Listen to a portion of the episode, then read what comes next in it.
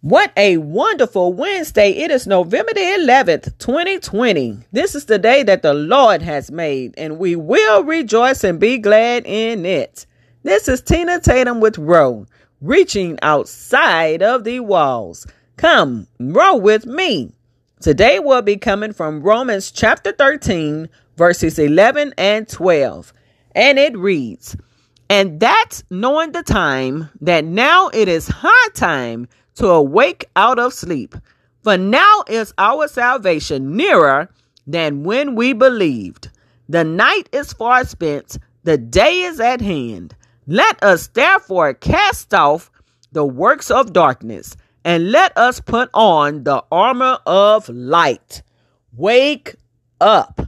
My brothers and sisters, how much time do we have? Tell me. You can't, can you? Because Matthew 24 and 36, Jesus says, But of that day and hour knoweth no man. No, not the angels, but my Father only. So if we don't know the day of the Lord will return, why are we lounging? Why are we napping? Why are we just not focusing? We are just going about our days like we will live on this earth forever, like God will never return.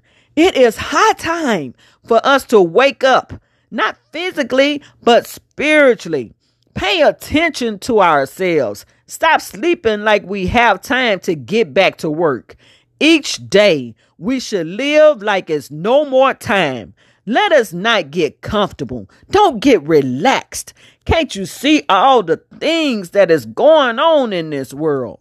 Some of us have picked up old habits since the pandemic. Some people are the same. Some of us have made it our business to have a closer relationship with God.